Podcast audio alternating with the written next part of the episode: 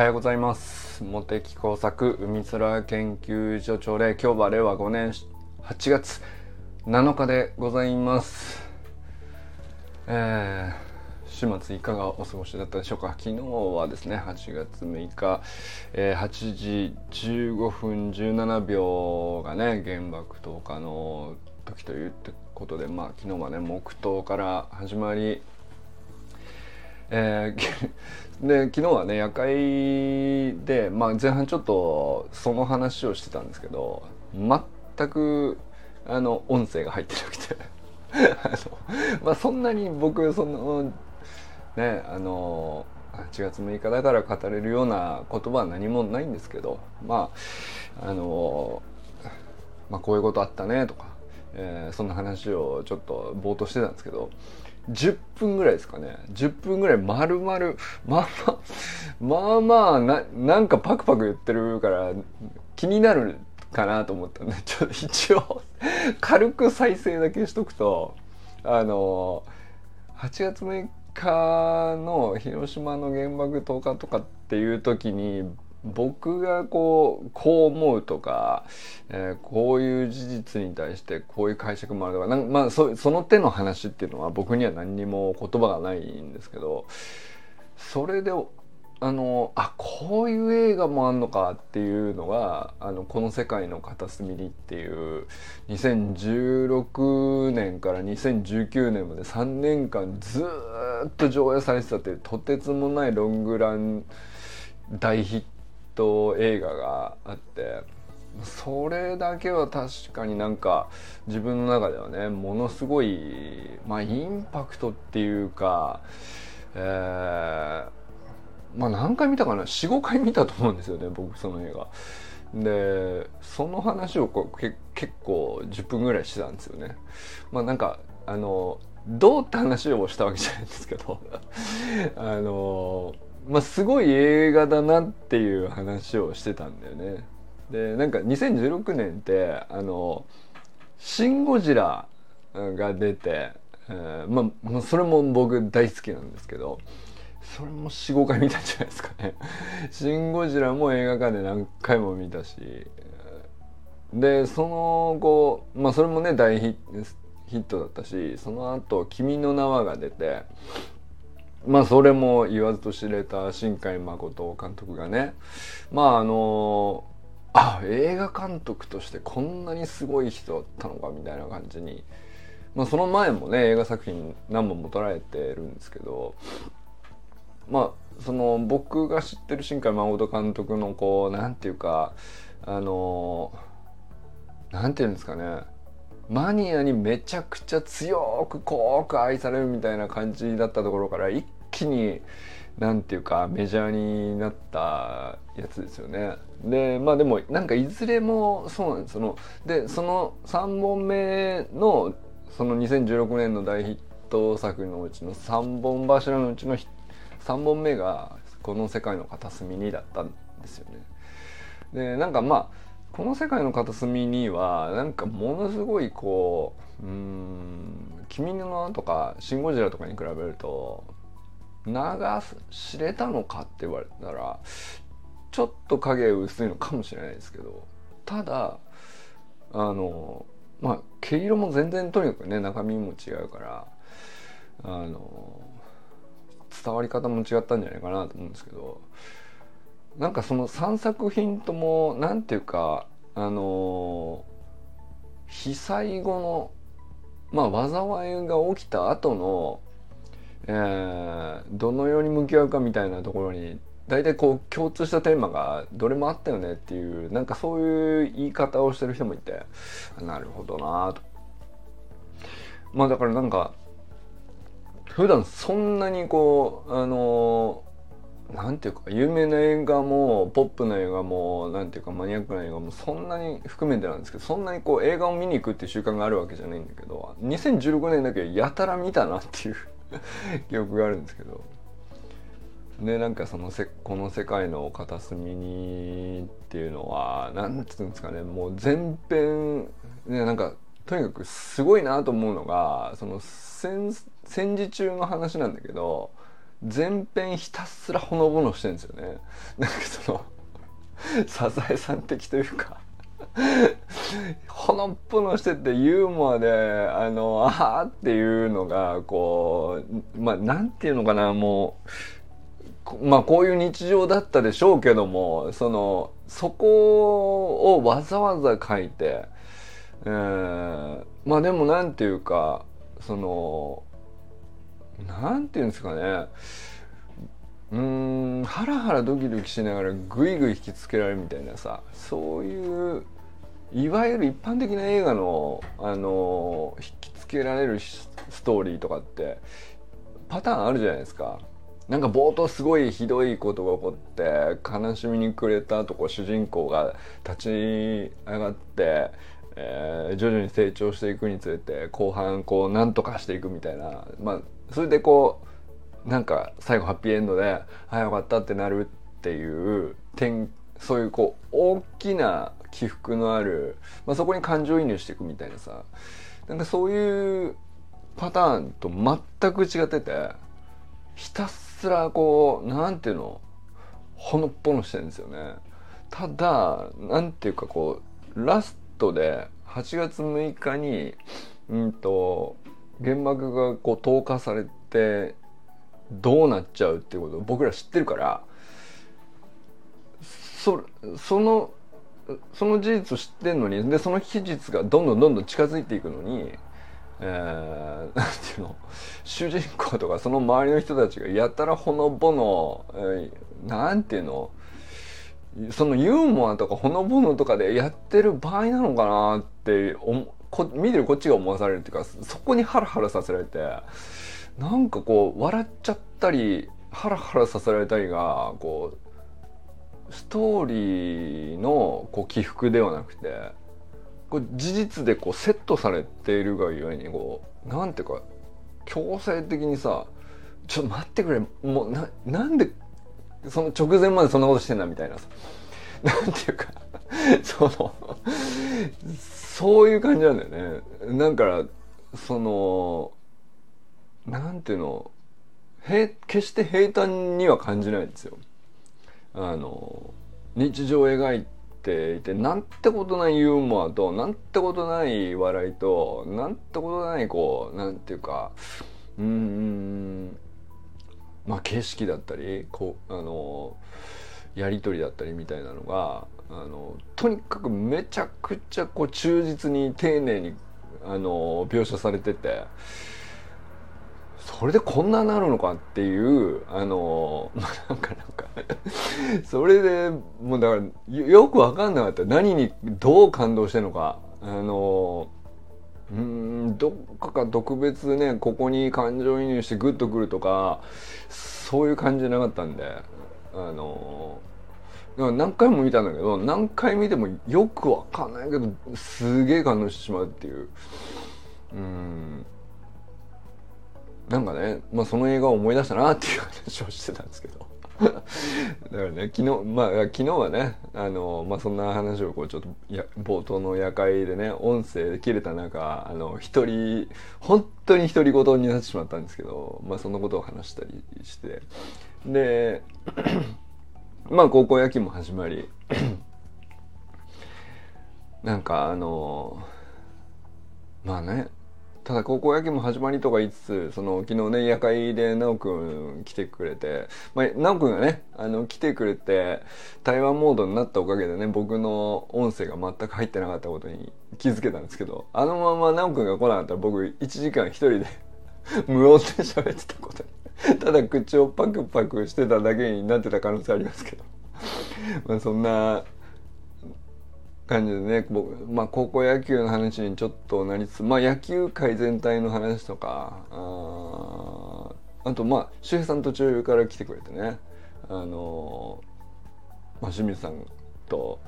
奈くんと友人さんがあのコメント欄ではあの話と全く関係のない「ビーバンすごいよね」っていうその そっちの話をしながら周平さんは周平さんで、まあ、少年野球でこんなことにトライしながら今こういうところまでは手応えあるけど、まあ、次はこうかなみたいなことをねすごいうん割と本当に具体的に手打ってんだなっていうのが話聞いててね。あのまあ手応えっていうにはまだね周平さんにとっては早すぎる段階かもしれないけどさでも間違いなくこ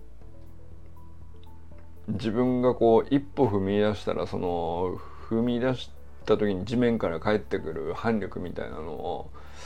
あの感じ取ってんだなっていうね。なんかそういうお話だったなと思いましたね昨日。だからまあ結構あの宇治原さんのね野球サロンでどういう話になってるかとかも含めてなんですけどすごい夜会としてはなんかまたね分厚い話になってたんじゃないですかね。まあその冒頭の11分以外はね あのまあ後半50分ぐらいはまあ面白くなってたんじゃないですかね。はいえー安倍由紀香さんおはようございます。ねあの岩手の方に戻られてて、えー、まずね妹さんお子さん生まれたということでおめでとうございます。そしてまあ他にもねいろいろあったのあるのかもしれないですけどね。あのまた戻りましたらあのゆっくりできそうなところで、えー岩手でのねお話もまた聞かせてもらえたらなと思ったりしております。小山愛さんおはようございます。いいかねパレットいかがでしたか？レポートお待ちしております。古典ラジオファンたちがですねあの俺小山愛から来ねえぞと。いいかねパレット行ったんだよねと。あの まあそんな声がねあの出ているとかいないとかえ言ってるの俺だけだけど 分かんないけど。まあでもなんか楽しみですよね。あの樋口くんがね、まあ、代表されてるっていう。僕もちょっとちゃんと知らなかったんであの後から調べたんですけどめちゃくちゃいい良さげな施設であこんなところで古典ラジオ始まって。で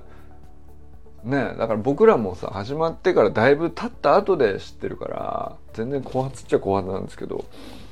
なんか古典ラジオはまあ歴史を歴史をデータベース化するっていうねあの株式会社古典のね深井さんの放送ですけどその古典ラジオ自体のヒストリーもねなんかこうすごい面白いですよね。あの、まあ、発祥の地って言ったら変ですけどここからあのなんていうか前代未聞の画期的なプロジェクトだと思うんですよねはっきり言って。ね。これは何をしとるんだっていうものをねとてつもないあのことをやってんなって。まあ面白いしね、うん、でもなんかでも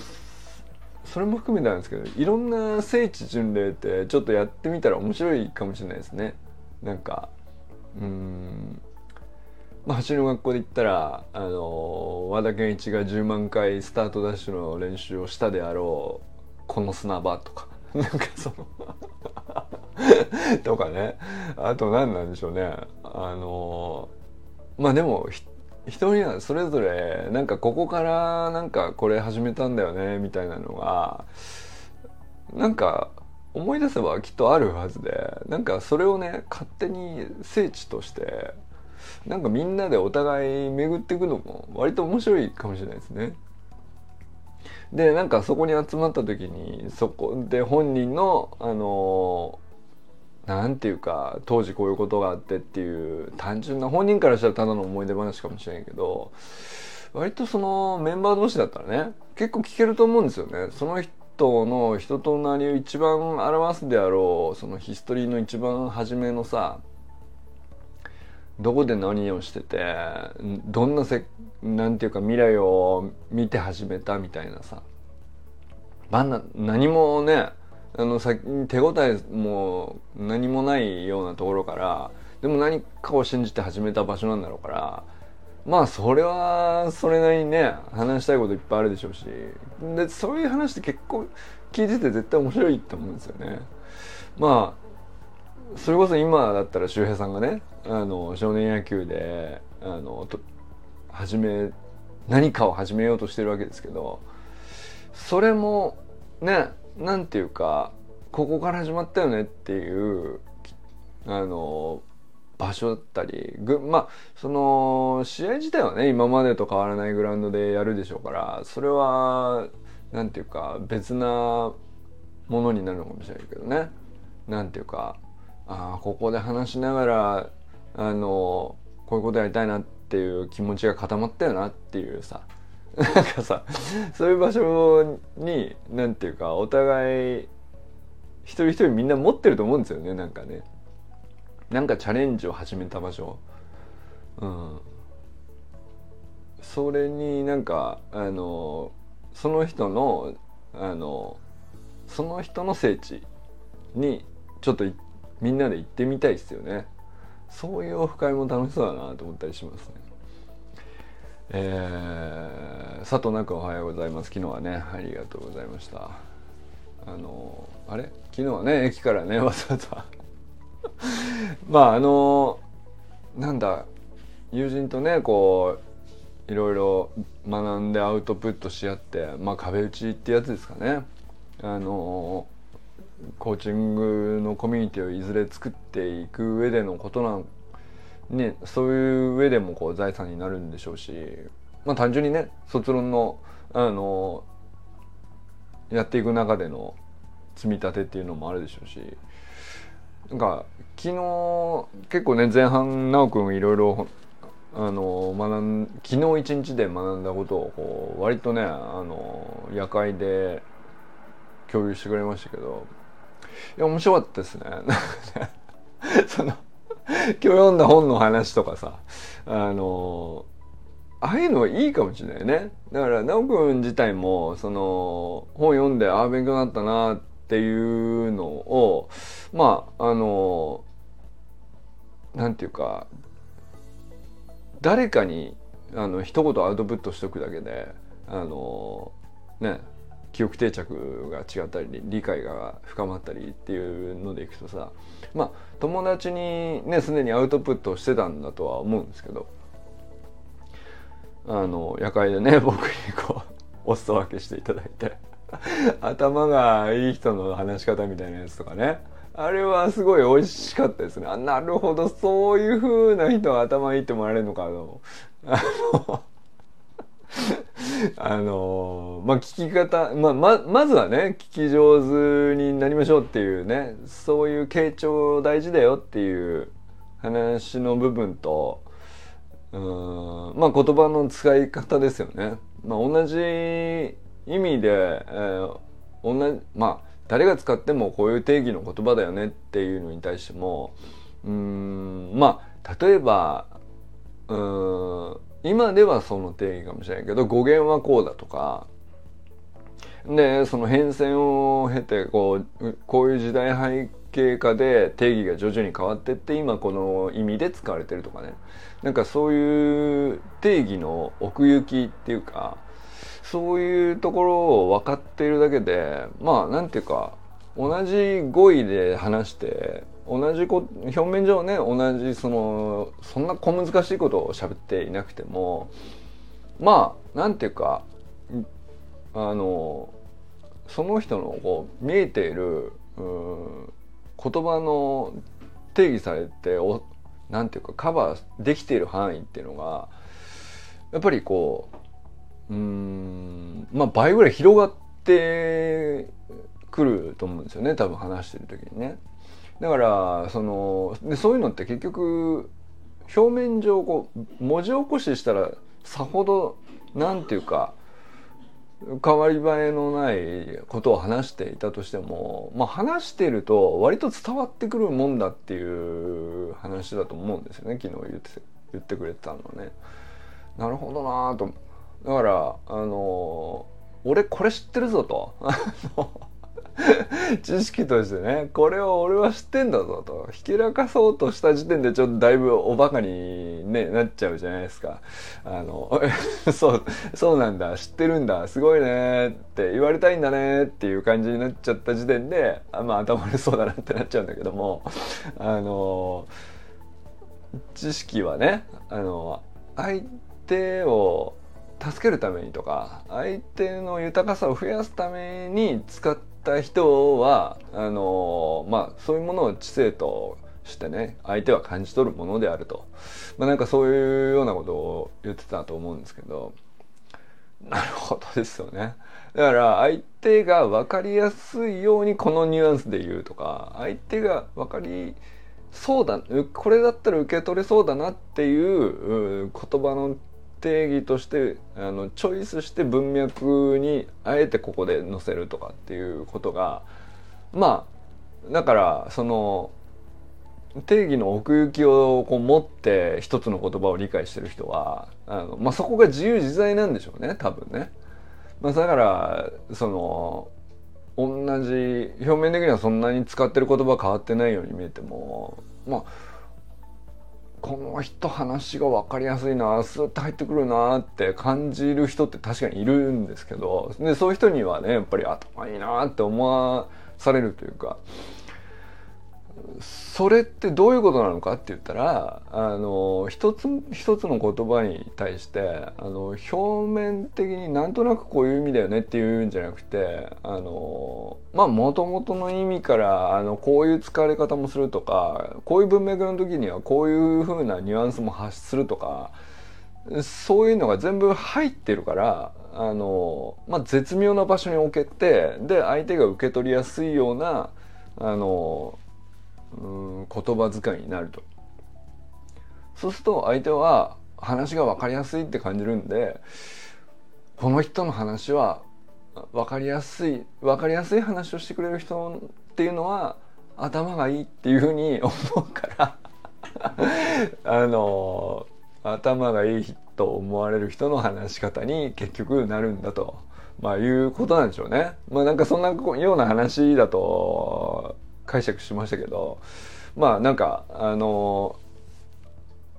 ね奈くんがそういうことをいろいろアウトプットしてくれてもう非常に勉強になったよね 単純になるほどなとまあだからあのそう言われてみると確かにその自分があ頭いいなって思ってる聞いている人の話っていうのはあのそういうふうになってるんですよね。うんとまあ動画で聞いててもそうだしで、まあ、動画で聞いてる場合はさそのわざわざ俺に合わせてこういうふうに言葉をチョイスしてるとかじゃなくてうんこういうのだったら大体多くの人が分かりやすい文脈になるんじゃないかなっていうふうに、まあ、言葉を置いてるんだと思うんですよね。まあそれそれだけじゃなくてこう対面で1対1で話しててもまあ複数人でテーブルトークしててもそうなんですけどやっぱりその この人頭いいなって思う人ってあのやっぱり相手の使う言葉をなんていうか会話のとなんていうかちゃんと受信しながらあこの人の言語の中ではこういうふうに言葉を使ってこういうふうに物事を理解してっていうのをどんどんどんどんこう情報を集めて察知してってでそれにこうちゃんとアジャストして一番分かりやすい説明でいくとまあ今僕がこう伝えたいことの中身っていうのはこういう風になるよっていう、まあ、自分のターンになった時にね、まあ、絶妙のこの言葉の並びをこうベストでチョイスしてくるからあのまあだからそんなに言葉数多くなくてもめちゃくちゃ刺さるとかさよくあるじゃないですか。その刺さるとか。パワーワードでこうなんか忘れられないとかさ。なんかそういうことがね結局起こるっていうのはあの本当に頭がいいっていうのは相手のために自分の知識を、まあ、フル動員してるって結局それもそういうことだと思うんですよね。自分が言葉をもう定義を、まあ、厳密なものをしてるとかあの大衆的にはこういうふうに使われ方もするとか一般的にはそういう、まあ、ちょっとなんか御用に近い形であの今こういうふうに派生した使われ方もしちゃってるとかなんかそういうのも含めてあの幅広くこう一つの言葉に対して、うん、使い方をまあ理解してて。でそのちその言葉に対する知識を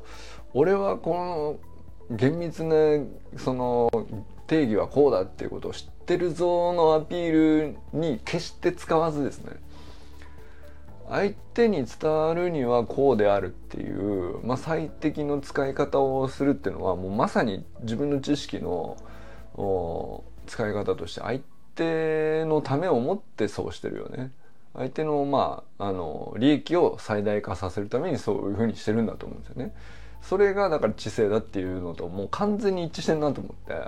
あ、ま、見なんか見事なあの説明だなと思ってあ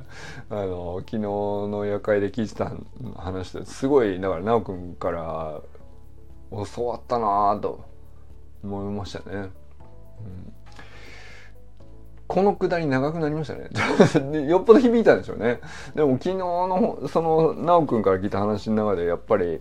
あの多分瞬間的にすぐにはおそらく咀嚼できてなかったけどものすごい大事な話のような気もしたんですよね。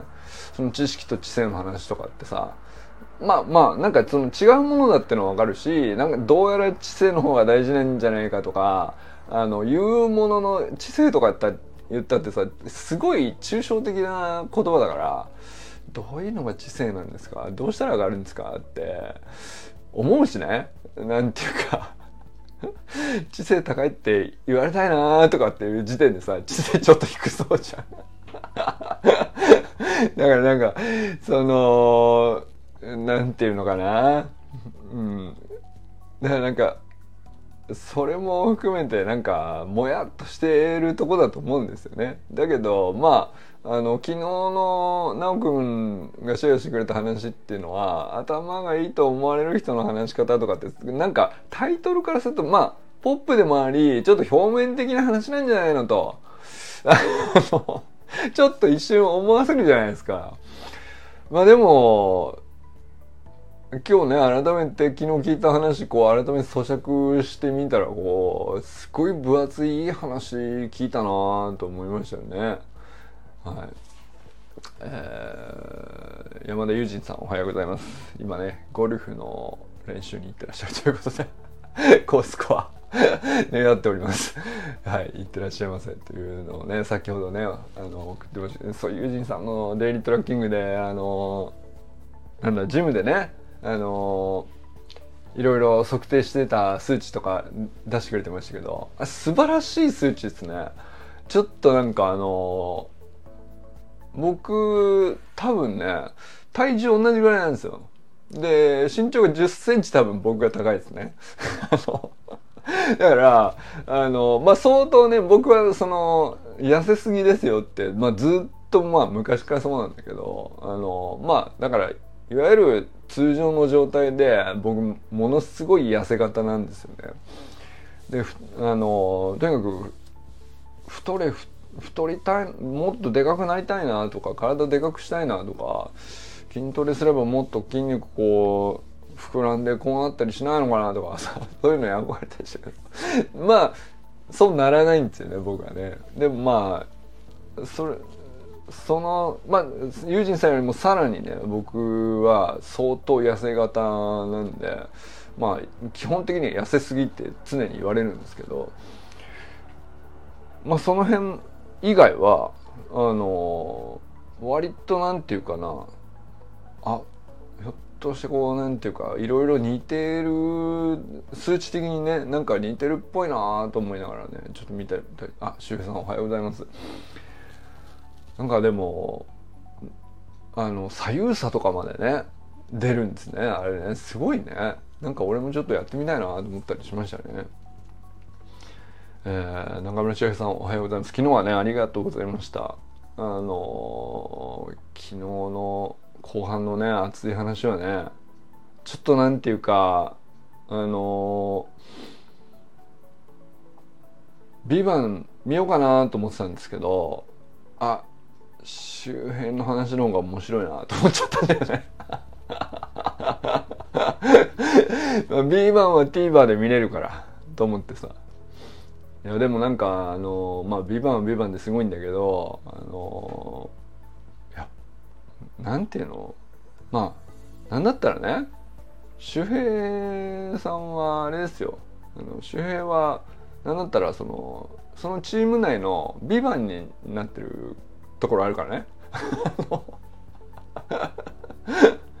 まあ非合法とまではないけど。別班ですよね。あれはね。うん。動きとしてはさあのなんていうのかな。今までの通常の慣例とルールとみんなが認めたやり方の中でのまあベストを探すっていうね道も。もちろんこれはこれで何て言うかなくなるわけじゃないと思うんでそれは必要だとは思うんですけどただこう何て言うの今世には存在してないことになってるんだけども絶対なきゃいけないものっていうのはあるんだよねっていうね。なんかそこをまあだからき、まあ、切り開くっつったらちょっと大げさになっちゃうかもしれないけどでもそこを作ろうとしてこうまあだからそこになんかすごく周さんがねなんかあの燃えてんなと思ったね。なんかやっぱり話聞いてて。うんなんていうかなあのまあ探り探り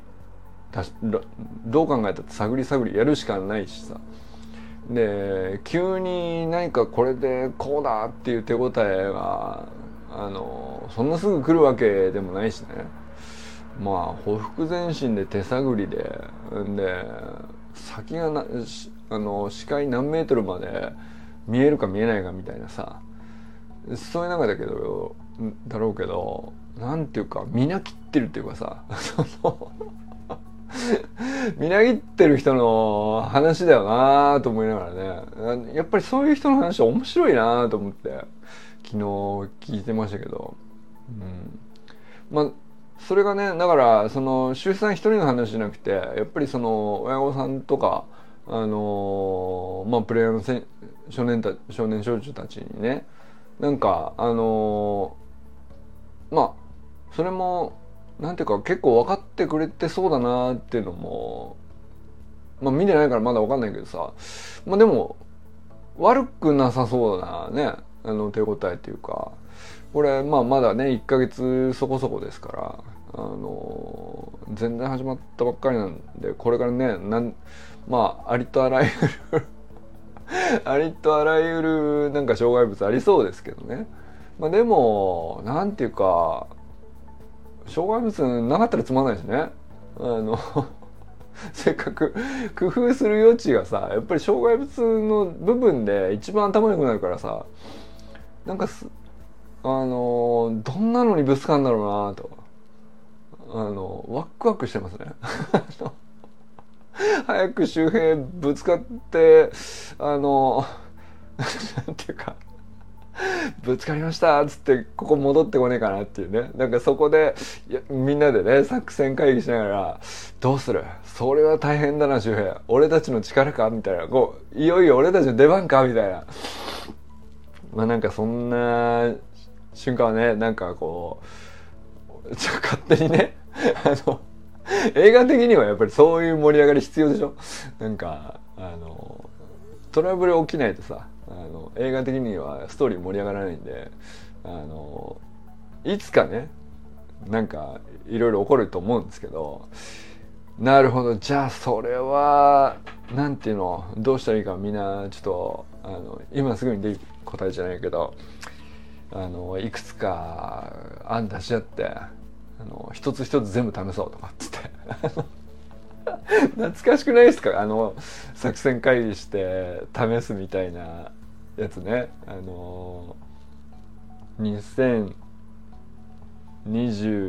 年の1月のね周平さんがまあ橋学校の練習会やった時ですよね。あれの 2, 2ヶ月ぐらい前からオンラインスクールのサトデーナイトミーティングを勝手に周平会議に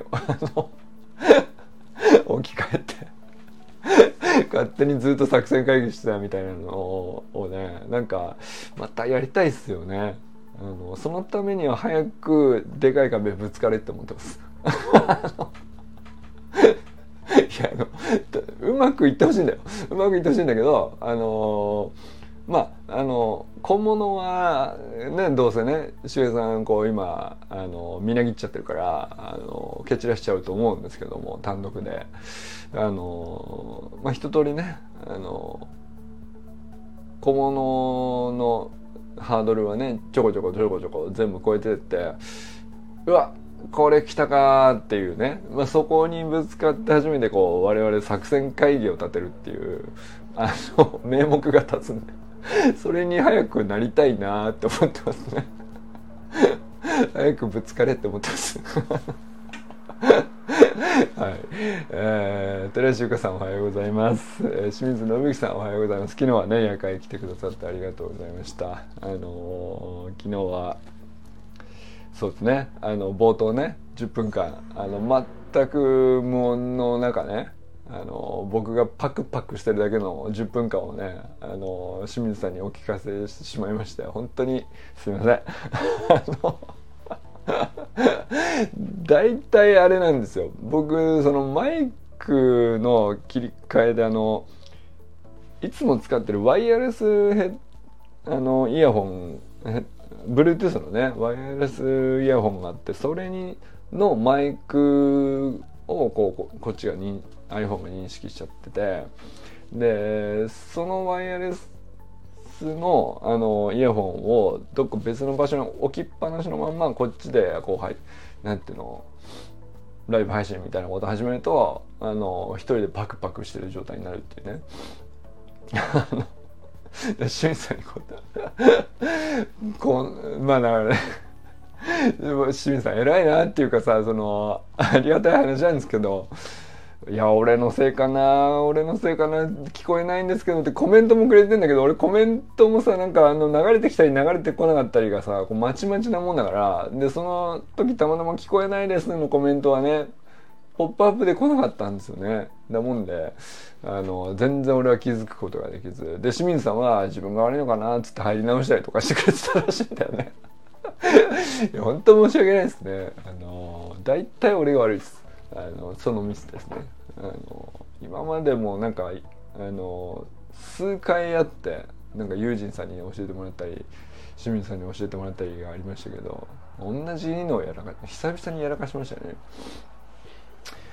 えー、まあでもねあの結果的にはねあの割と楽しい時間になったんじゃないかと思うんで楽しんでいただけたんじゃないかと思います。はい、えー、山本健太さんおはようございます。森本あかねさん、善くん、かんくんおはようございます。善くんね、なんかあのー、まあいろいろあったけども元気に今合宿に行ってるんですか？あのー、京丹後？えー、どこだっけ？ちょっともうちょっと土地勘ないんでよくわかんないけどもあのー、どっか遠くへ遠征陸上のね遠征に行ってそこでも素晴らしい走りをしてあのぶっちぎってるっていう ぶっちぎってるっていうね。あのやつを見見ましたけどすげえなと。やっぱこういうやつなんだなってね。だからまあ外であのフィジカルに前向きなことに発揮するとこのエネルギーなのよねってこれみんなみんなが知ってるあの最高の善の姿ですよね。あのまあそれがこう先週ね一方でちょっとまあネガティブな側面でしかもちょっとこうごくごく内輪の家族の中になるとこういうこともあるっていうね話をこうあかりさんがこうしてくれてましたけどあのまあエネルギー量的にはどっちも同じぐらいでかくて大変だろうな どっちにしろ大変だなっていうね 話だったけどまあ無事ねあのとにかくああいうあの太陽の子みたいな人はさ 日の光の下に出してやるのがね結局ね一番あのなんていうか 生き生きするんですね、うん、最高でしたね。もうなんていうか体も仕上がっちゃってるし走り方もめちゃくちゃ美しいし負ける気しないよね。俺たちの善 俺たちのとか言ってるけど。もう全然負ける気しないよね。あの100もうもはや 100m とかでさあのいやまあまああの入賞でねあの3位にちょっと惜しくも入れなかったとか言ってるけどさまあ言ってもだよ。言ってもだよ。あのまああの時間の問題っしょっていうね。そんぐらいの感じにしか思えないよね。あれだけのものを持ってるとね。いやほんとすごいなと思いますね。はい、えー、砂塚森田さんおはよう森田さんおはようございます。今日もねあのしっかり拝ましていただいております。はいということでねあのー、今日も皆様どなたと笑いますでしょうか。今日も良き一日をお過ごしください。周平さんありがとうございます。もう一人ね来てくださってたんですね。あのありがとうございます。それでは良き一日を。じゃあね Thank you.